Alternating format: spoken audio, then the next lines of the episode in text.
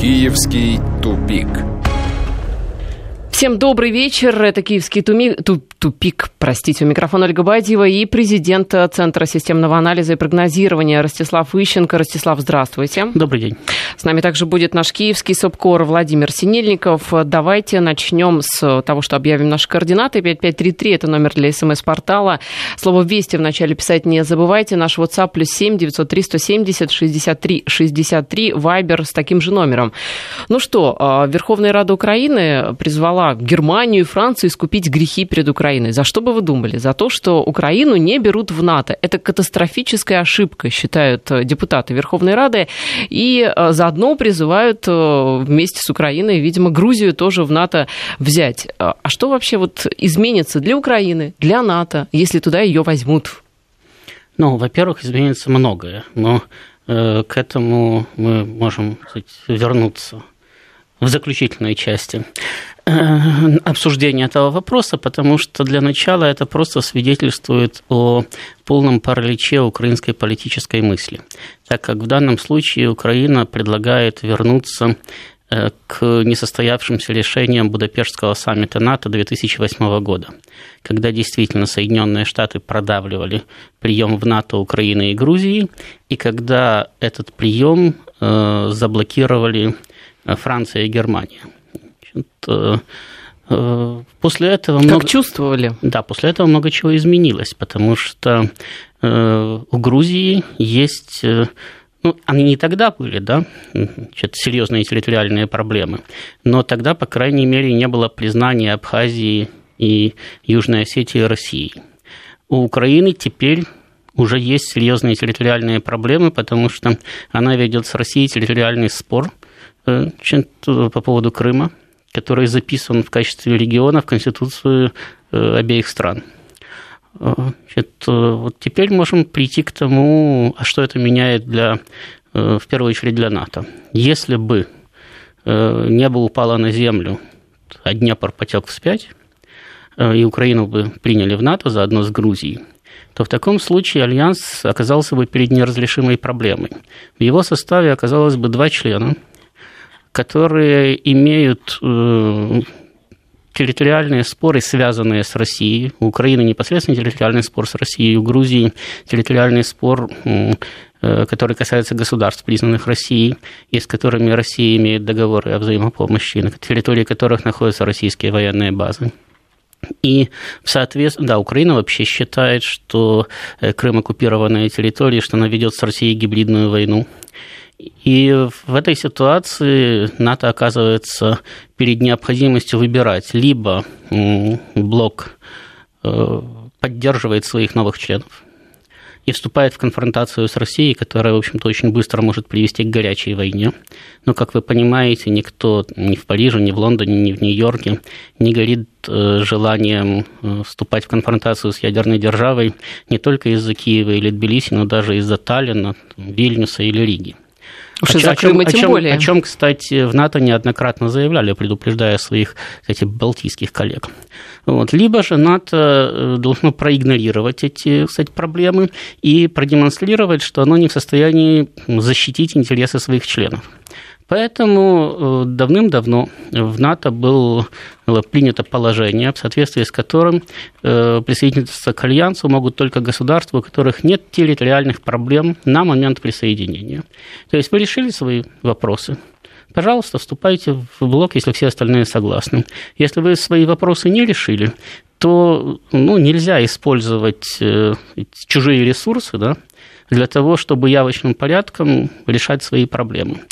Кстати, похожая ситуация была у Румынии, которая имела территориальный спор с Украиной, и которая до тех пор, пока она его не урегулировала, практически не имела шанса вступить в НАТО. Другое дело, что Киев пошел э, ей навстречу и подарил фактически румынам 7 десятых от спорного территориального шельфа, но тем не менее, Бухарест находился тогда в очень сложной ситуации. Поэтому сейчас абсолютно понятно, что если уж в 2008 году НАТО не собиралась принимать ни Украину, ни Грузию, то сейчас, да еще и когда основной спонсор НАТО, Соединенные Штаты, сказали, что, в общем-то, жить дальше надо за свой счет, что они больше не собираются финансировать военные расходы всего блока и содержать весь блок Э, за счет э, американских налогоплательщиков. Сейчас тем более у НАТО не будет никакого желания э, брать на себя какие-то дополнительные обязательства. Тем более, что мы прекрасно понимаем, что ни Украина, ни Грузия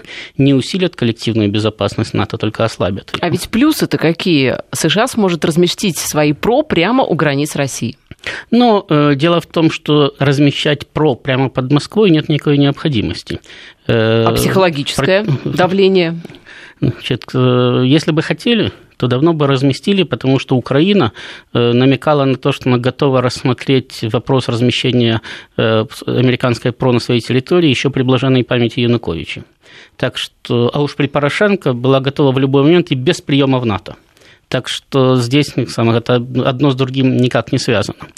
Э, поэтому никаких... Э, То есть это как гражданский брак вот сейчас, да? Сплошные плюсы у США сейчас, а если возьмут вот официальный брак заключать, то сплошные минусы. Да. Поэтому, кстати, поэтому никто даже не обсуждает вопрос принятия Украины или Грузии в НАТО, и когда периодически такие поползновения возникают, то очень быстро э, из Брюсселя следует сигнал, ребята, не то, что потом, а вообще никогда.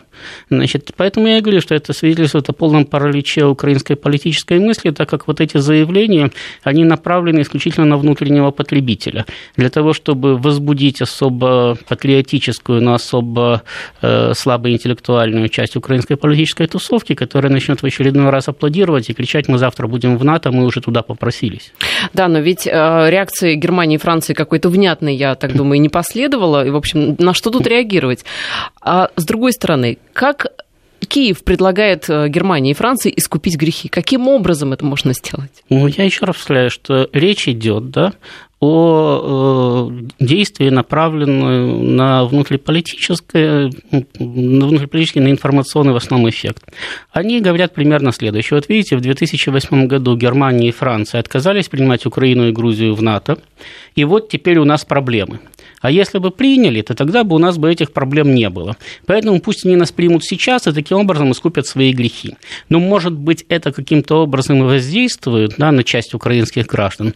Но понятно, что это не аргумент ни для французского, ни для германского правительства, ни для правительства любой другой страны НАТО, ни тем более для граждан этих государств. Потому что первый же вопрос, который э, задают э, хоть политики, хоть дипломаты, э, какая бы проблема ни обсуждалась, он когда-то был э, хорошо сформулирован э, Владимиром Владимировичем, который сказал, вот вышел во двор, да, зажал в потном кулачке конфетку, тебе говорят, дай конфетку, а ты спрашиваешь, а ты мне что взамен? Так вот, ни Украина, ни Грузия не могут предложить ничего взамен. Да, но если разобраться, а Украине-то НАТО зачем? Ну, кроме ощущения того, что мы, значит, нагадили России, и кроме ну, ощущения, здесь, что мы здесь как, раз, здесь как раз не нагадили, потому что гадят они беспрерывно, значит, и будут гадить дальше, пока существуют, и без всякого НАТО. Э, здесь как раз попытка решить свою проблему за счет, э, э, ну, по большому счету, даже не столько за счет американцев, сколько за счет западноевропейцев.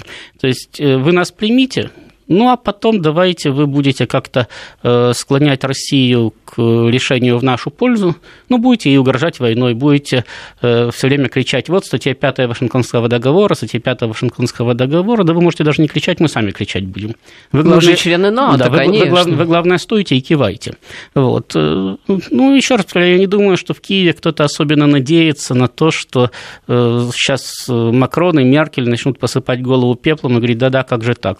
А вот, кстати, члены НАТО, они ведь какие-то взносы, наверное, членские платят, да? Нужно ну, вот видите, Трамп же жаловался, да, на то, что... Э, Плохо платят. Да, не платят э, в обещанные 2% от ВВП.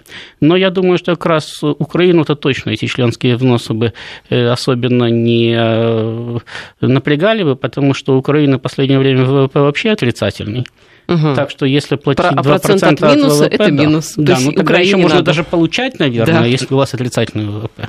Процент от минуса – это минус, действительно. Ну что, давайте на другую тему. А, в общем, тоже такая тема коллективной безопасности. Литва, глядя на Украину, решила тоже построить забор на границе а, и, в общем, с Россией, и с Белоруссией даже. Кстати, в свое время даже Калининградская область собиралась каким-то образом ей помогать. Но вот сейчас, в связи с тем, что Украина активно пытается эту стену строить, власти Литвы тоже заявили, что аж несколько десятков километров они построят такой забор и более миллиона евро на это готовы потратить. Я уж не знаю, чьих денег, европейских, своих, денег НАТО, но в любом случае решение такое есть. Это зачем?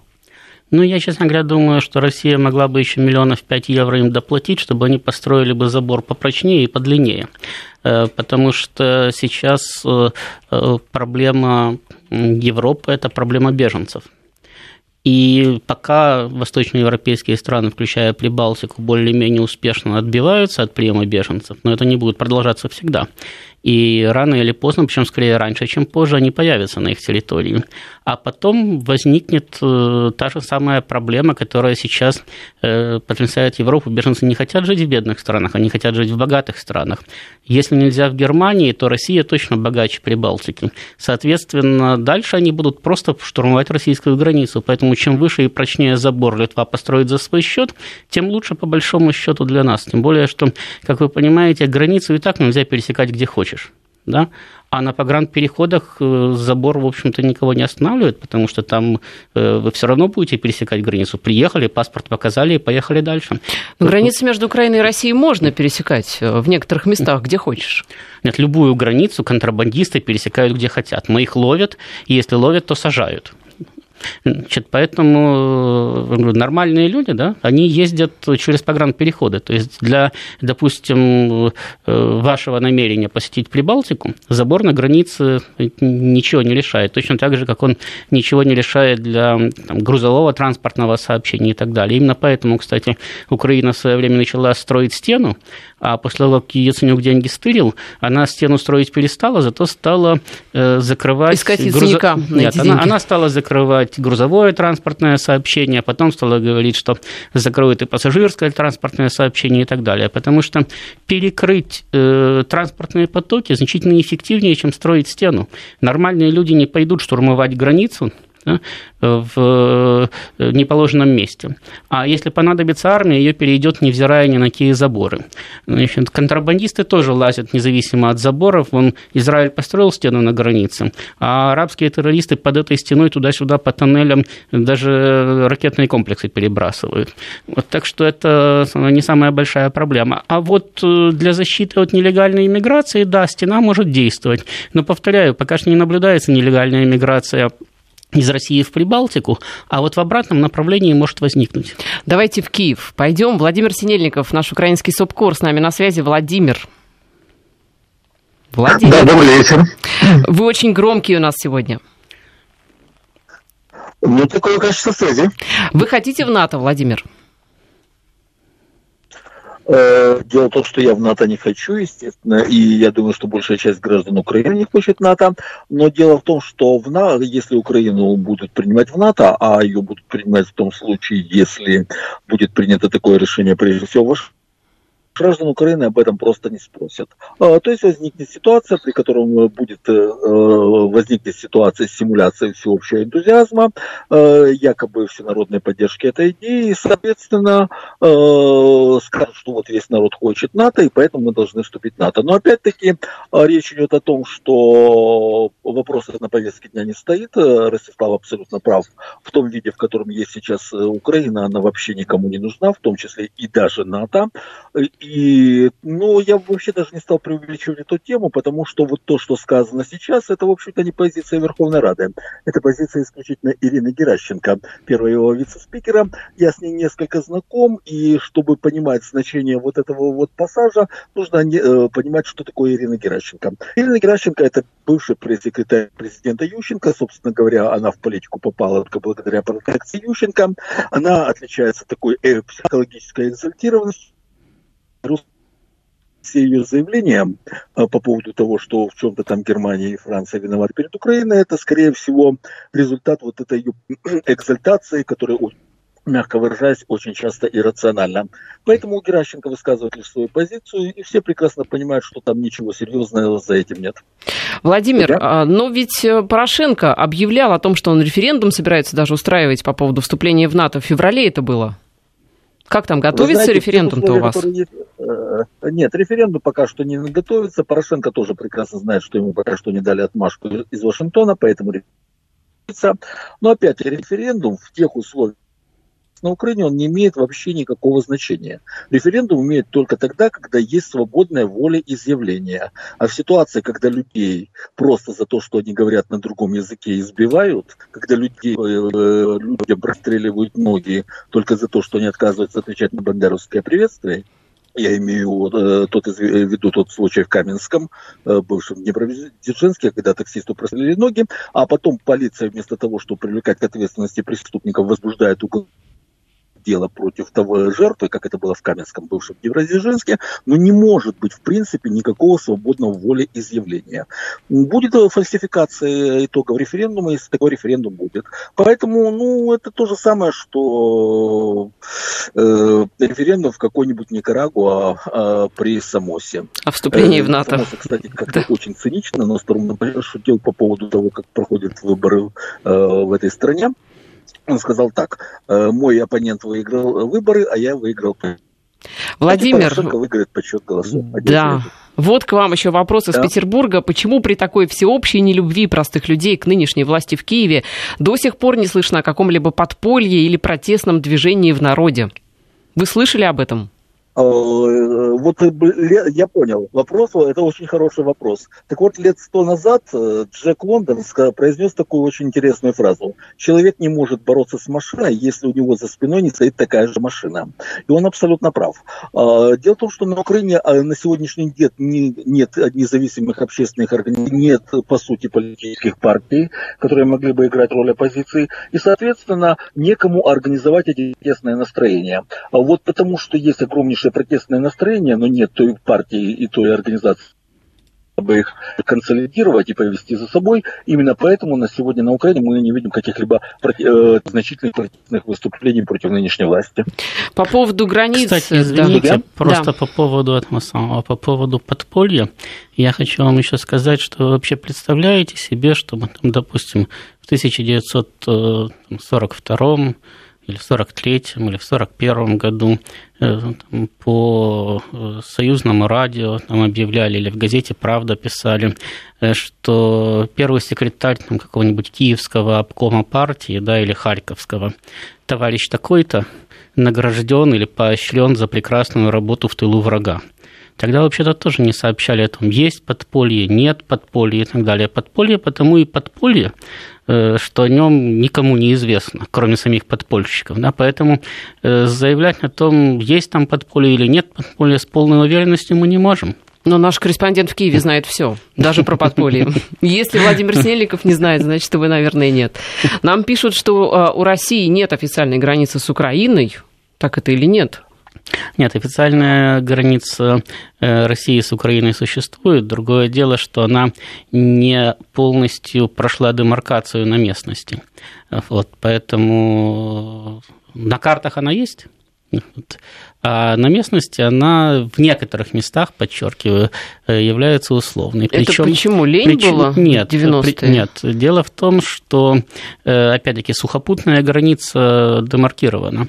Э, проблема существовала с морской границей, потому что у России и Украины был разный подход к статусу Азовского моря, был разный подход к статусу Керченского пролива, а в зависимости от э, того, как трактовался статус Керченского пролива и Азовского моря, должна была и проходить граница в этом регионе. Значит, поскольку сейчас э, только Украина считает, что в Керченском проливе еще проходит граница между ней и Россией, то для России проблемы значит, этой границы уже вообще не существует. Для Украины они существуют только теоретически. Угу. Ну что, с границей, наверное, мы покончим э, на этом и поговорим, о, заявим, вернее, еще одну тему, обсудим ее уже после новостей. Эта тема тоже про э, границы, вернее, про их отсутствие. Я имею в виду визовые границы. И в данном случае мы сейчас все знаем, что Украина без виз посещает активно Европу. В основном это, конечно, украинские рабочие. Но, тем не менее, фонд Сорос, преду, Сороса предупредил Украину о возможной отмене безвиза с Евросоюзом. Все это может произойти в случае случае, если граждане страны будут нарушать миграционные нормы. Э, каковы миграционные нормы, мы это тоже выясним. Так вот, э, фонды Сороса при финансовой поддержке Швеции провели на Украине исследование и э, в итоге подготовили документ о неконтролируемой миграции с Украины в ЕС. В общем, это, мне кажется, не новость ни для кого, но вот фонд Сороса только это выяснил. Обсудим после рекламы и новостей. Киевский тупик. Возвращаемся в эфир. Ростислав Ищенко, президент Центра системного анализа и прогнозирования. И из Киева у нас на прямой связи наш украинский СОПКОР Владимир Синельников. Мы говорили о том, что фонды Сороса прогнозируют, что если украинцы и так э, дальше бесконтрольно будут ездить в Евросоюз, то им грозит отмена э, безвизового режима с Евросоюзом. Что говорится в этой э, записке, в этом исследовании? Говорится о том, что вообще граждане не только западной и центральной Украины, которые, собственно, в основном и ездят ездят э, на заработки, но и жители восточных и южных регионов, у которых опыт меньше, должны быть информированы о правилах пользования безвизовым режимом. Владимир, вы информированы о правилах пользования безвизовым режимом? А, да, они, в общем-то, достаточно простые. Дело в том, что это ничем не отличается от того, что было раньше. То есть те люди, которые раньше получали визы, теперь имеют право въехать, если они имеют паспорт нового образца, биометрический. Это нечто вроде банковской карты с фотографией и щипом, а, на которой есть вся информация, необходимая о владельце. А, э, находиться на территории Европейского Союза можно в течение 90 дней. А, при этом необходимо иметь денежное э, подтверждение наличия денежных средств для того, чтобы обеспечить свое пребывание в Европе. Это не менее 45 евро в сутки. Кроме того, необходимо иметь приглашение из Европы. Кроме того, необходимо иметь бронь э, в гостинице и крайне желательно иметь обратный билет. А, то есть, по сути, то никаких существенных изменений по сравнению с тем, что было раньше, нет. Просто раньше нужно было получить визу, а сейчас эта виза не нужна. Если вы по критериям Европейского Союза не подпадаете под, э, под категорию тех лиц, которым разрешен въезд в Европе, вас просто развернут на границе. При этом некоторые аналитики отмечают, что на самом деле безвизовый режим, который вступит в действие в ночь на 11 июня, эм, даже более неудобен гражданам Украины, нежели визовый. Дело в том, что если вы получаете визу, вы въезжаете в Европу гарантированно. Если у вас виза визы нет, вас просто могут развернуть на границе, сказать, что вы мне чем-то там понравились по гранслужбе, и вот все то, что вы бронь за гостиницы, билеты и так далее, и проплата, все это пропадает, и вы должны вернуться.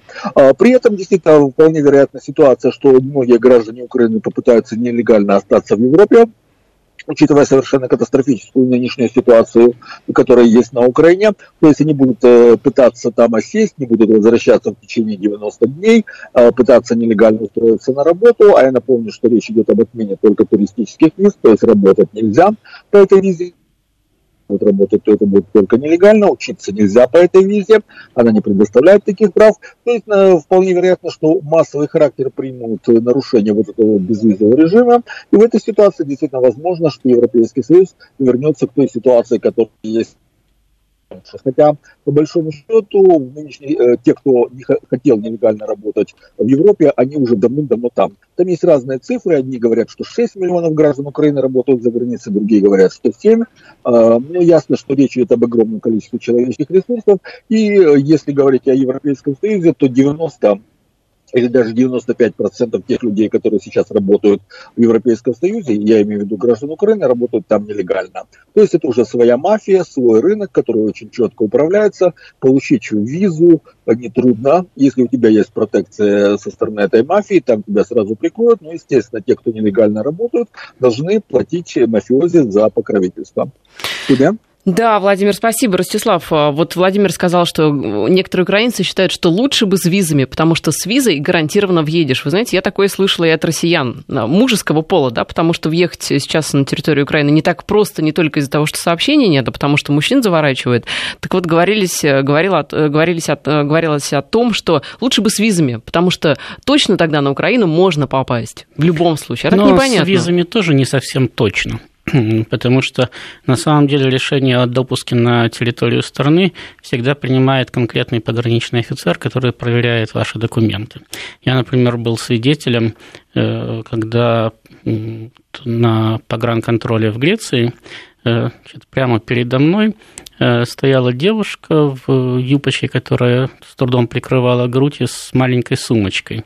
И проверяя ее документы, пограничный офицер, кстати, с визой, у нее было все в порядке. Значит, и даже в сумочке лежала там 300 или 500 евро на срок пребывания. Вот, он у нее спросил, кивая на сумочку, это весь ваш багаж? Она сказала, да. Ее тут же завернули, сказали, что у нас есть подозрение, что вы едете в Грецию заниматься проституцией. Но девушка Значит, не вот. подумала, надо было, во-первых, одеться хотя бы на этот момент. Ну, видите, не все же думают, да. Значит, поэтому на самом деле с визами тоже не все пересекают границу. Другое дело, что, безусловно, с визой вы э, в 99% случаев в страну въедете едете. Потому что, когда вам выдают визу, то ответственность за э, ваши последующие действия ложится на консульство или на консула, который вам эту визу выдал. А вот э, когда э, дипломаты здесь ни при чем, вы просто приехали на границу с паспортом и с пакетом документов, то дальше ответственность за вас ложится на того пограничного офицера, который вас пропустил. Учитывая, что действительно огромное количество граждан Украины нелегально работало в Европе. И работают. И работают, пересекая границу по туристическим визам, то, естественно, сейчас внимание к ним будет усиливаться. И вот, например, уже сейчас из Чехии сообщают, что даже э, запросы официальные запросы чешских работодателей на наем на работу украинских граждан чешскими властями не удовлетворяются, то есть они вообще пытаются перекрыть въезд в свою страну э, украинцам, которые там получают э, работу. Значит, э, то есть уже ужесточается режим пересечения границы. Естественно, он будет ужесточаться, потому что Европа и так переживает, в общем-то, наплыв мигрантов. Ну, Кроме знаете, того... лучше украинский сантехник, нежели сантехник из... Тут, тут, тут дело не в том, какой сантехник лучше, потому что на самом деле украинские сантехники замечают польских сантехников, которые работают вместо британских сантехников, которые вообще не хотят работать. Э, проблема заключается в другом. Сейчас, во-первых, во многих странах, где традиционно работали украинцы, в частности в Испании, в Португалии, в Греции, не хватает работы своим гражданам. И если первые там, пару лет при 25% безработице испанцы еще ждали, когда даже наконец-то все наладится и будет как раньше, то сейчас они с удовольствием соглашаются на ту работу, которую раньше выполняли украинцы. Поэтому Европейский Союз стремится вот подобного рода трудовую миграцию нелегальную как можно сильнее сокращать и ставить под контроль. Поэтому, естественно, вот этот вот сам факт введения безвизового режима будет использован и уже используется для того, чтобы усилить контроль за передвижением э, человеческих потоков с Украины. Более того, по соглашению о безвизовом режиме, почему, собственно, фонд Сороса говорит о том, что он может быть прекращен почти не успев э, вступить Начаться. в действие. Да.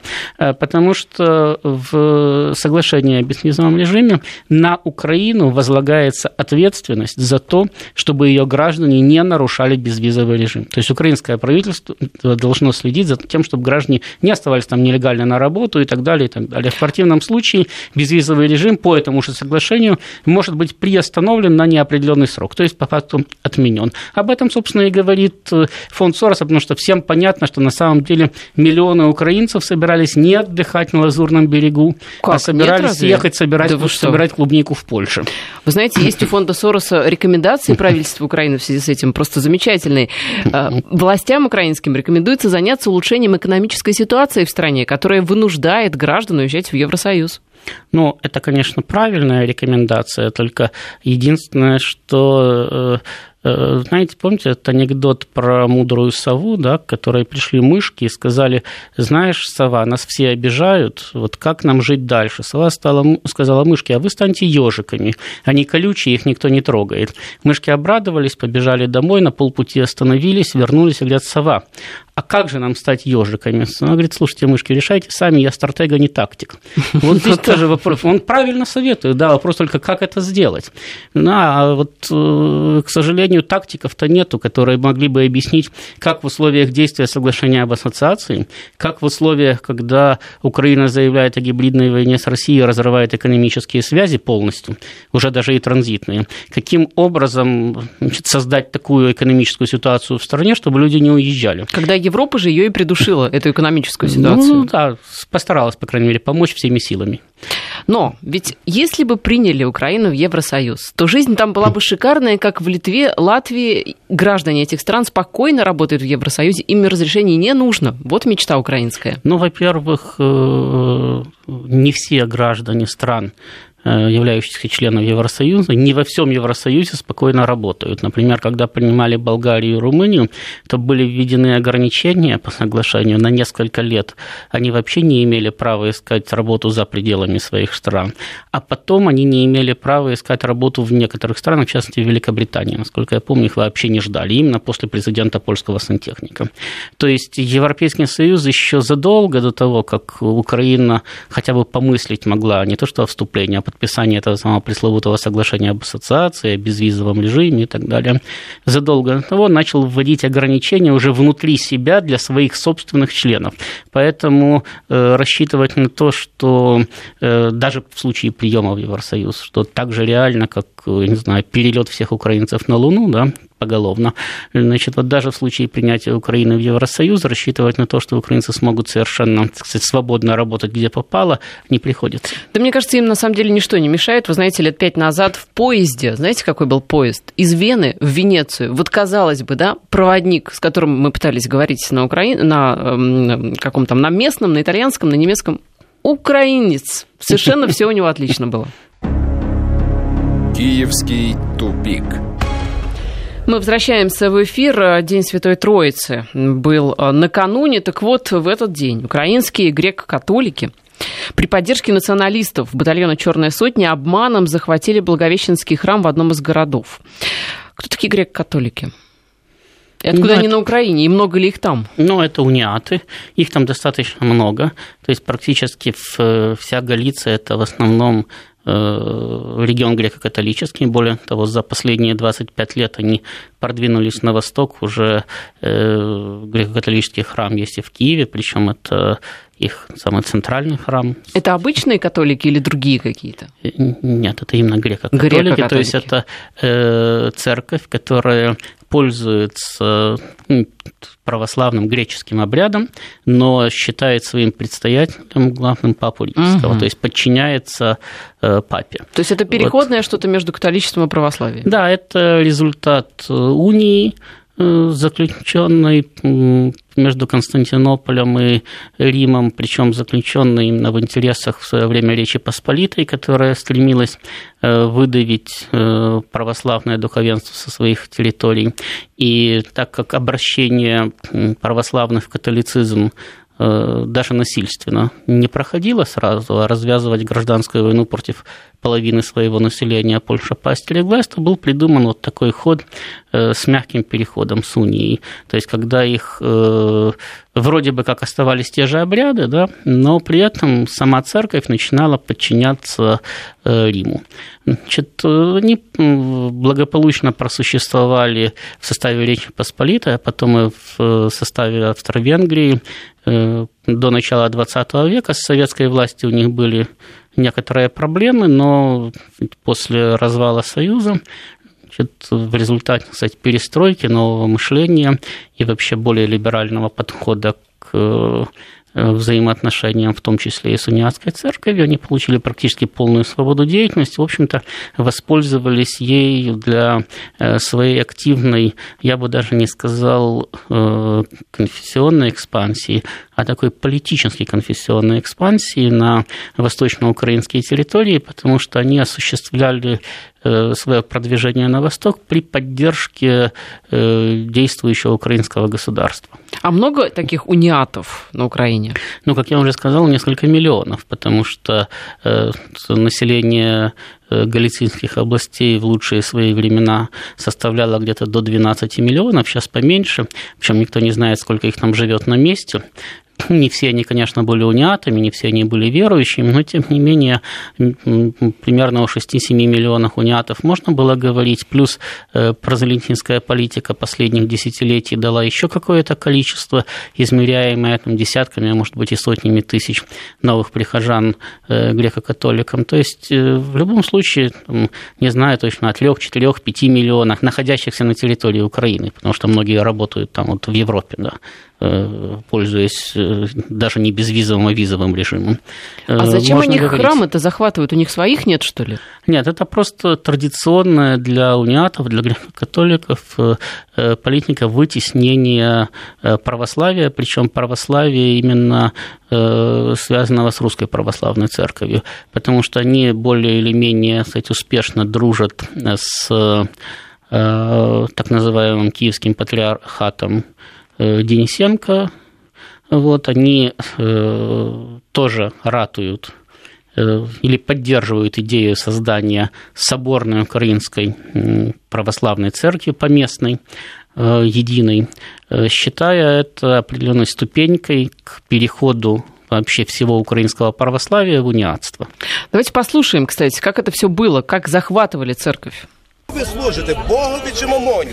Чи ви служите Україні, чи агресору? Ми нашому служимо московському Богу і нашому Україні. агресору? Ми служимо Богу і Україні. А- але- але то знову ви, ж таки, то ви ва- священники, ви, Але вас- ви між але- але вас людьми зом- але вас зом- распрю, распрю за- делаете. Але- але Вы чому- людей травите.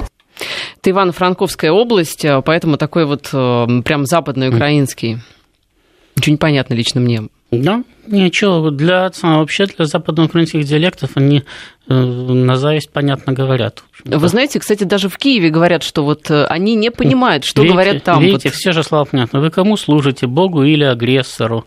Ну, что тут непонятно? Ну, немножко с акцентом произнесено, но вы же, допустим, понимаете, там, кавказский или среднеазиатский акцент, хотя не все вообще очень чисто говорят по-русски. Ну, общем, в общем-то, э, смысл ясен. Как раз, видите, речь идет о том, о чем я вам говорил, что они выступают именно против церкви, связанной с Москвой. Вот есть московский патриархат, да? Если бы он был бы каким-то пекинским, ничего бы страшного не было. А еще лучше, если бы он был бы нью-йоркским. Ну, тогда Бог с ним, пусть бы там были бы и православные, пусть бы храм стоял. Но поскольку патриархат московский, значит, давайте мы все это изничтожим. Причем э, сейчас они говорят, что проблемы связаны с тем, что Россия на них напала, э, что там Крым у них отняла, 10 тысячелетий, принадлежащие Украине там, и так далее. Вот. Но э, на самом деле храмы захватывались и 5, и 10, и 15, и 20 лет назад, а в первые годы существования независимой Украины захватывались наиболее активно. Ну, может быть, сейчас активнее, значит, но за весь вот период до переворота наиболее активно захватывались именно в первые годы. Э, и сейчас, кстати, не только униаты, но и э, так называемый Киевский патриархат тоже практикует силовой захват храмов именно у э, церкви, Украинской православной церкви Московского патриархата, и тоже под предлогом того, что это церковь страны агрессора, что у них центр находится в Москве. Если вы помните, то недавно совсем э, мы, кстати, обсуждали эту проблему. Э, в Раду был внесен законопроект, который ограничивал возможности церкви, чьи руководящие органы находятся за рубежом. При этом имелась в виду не римско-католическая церковь и не униаты, у которых, кстати, руководящие органы находятся за пределами Украины, угу. а имелась в виду именно Украинская православная церковь Московского патриархата, хоть она абсолютно автономна в своей деятельности, да, и только находится в молитвенном единении с Московским патриархатом, тем не менее все время указывали на то, что это вообще эта церковь страны агрессора, ее центр в Москве. Ростислав, но ведь есть у них свой патриарх, э, Филарет, если я не ошибаюсь. Он, кстати, очень давно, с 95 -го года. В чем проблема? Свой патриарх, святейший патриарх Киевский и всея Руси Украины, кстати, он так называется, всея Руси Украины. Но проблема в том, что этого патриарха никто не признает. С тем же успехом я могу пойти зарегистрировать общественную организацию, назвать ее там хоть киевский, хоть какой угодно патриархат, и назвать себя и патриархом, и папой римским, и вообще э, единым в двух лицах. Да? Э, значит, для, э, перед этой церковью стоит проблема канонизации. Не понимают, что до тех пор, пока есть Украинская православная церковь Московского патриархата, их каноничными никто не признает. Для того, чтобы обойти эту проблему, они говорили, давайте мы создадим единую поместную церковь. Вот мы объединимся все вместе, да, это же хорошо. Между нами не будет раз, мы будем все едины, у нас будет вот единый такой киевский патриархат, да, значит, будем мы самой единой э, церковью. Тогда да, тогда если бы Украинская православная церковь Московского патриархата на это бы согласилась, то тогда был бы снят вопрос о каноничности, потому что она-то признается всеми церквями. Ведь главное, на самом деле, жить по Христу. Все остальное, мне кажется, это уже домыслы. Спасибо. Это был Киевский тупик и президент Центра системного анализа и прогнозирования Ростислав Ищенко. Киевский тупик.